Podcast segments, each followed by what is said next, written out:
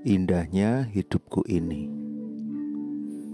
Tapi kalau betul-betul dipikirkan, kadang banyak hal yang terlihat tidak indah. Apalagi kalau kita berpikir tentang masa depan. Ada banyak ketakutan, ada banyak kekhawatiran. Kalau kita coba pikirkan kenapa itu terjadi. Kadang karena kita overthinking.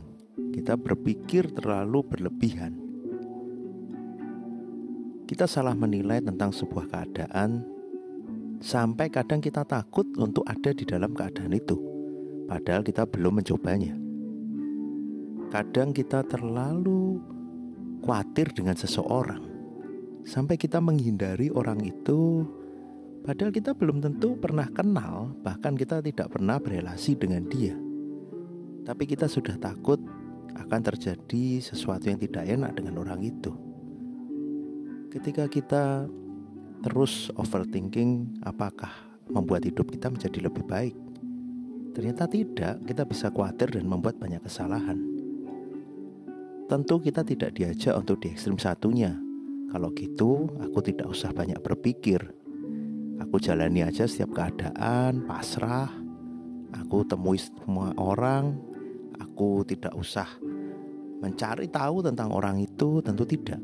Tapi kalau kita lihat sesuatu yang over tentu bukan sesuatu yang baik kan. Kalau kita bisa berpikir, karena kita memang punya akal budi untuk berpikir, kenapa kita tidak pikirkan, kita coba cari fakta, kita cari tahu kebenarannya. Kita uji dulu kalau kita menilai sebuah keadaan. Memang betul apakah keadaan itu seperti yang dikatakan oleh orang-orang. Kadang kita percaya kepada apa kata orang. Mungkin apa kata yang ada di grup WA.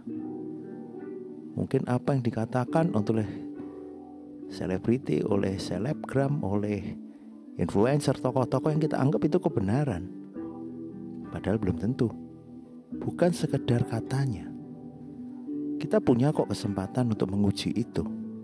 Bersyukur di zaman ini sangat mudah untuk mengetahui apakah itu kebenaran atau bukan. Tapi tentu bukan hal yang mudah, karena pikiran kita terbatas. Ada kalanya kita sulit untuk mengerti. Tentu apalagi ketika itu terjadi di depan kita. Kita tidak bisa tahu mengatur masa depan. Untuk mencari tahu tentang seseorang bisa, tapi kita pun tidak bisa tahu kedalaman hati orang itu. Tapi satu hal yang kita bisa syukuri apa? Tuhan tahu masa depan kita. Tuhan tahu kedalaman hati orang.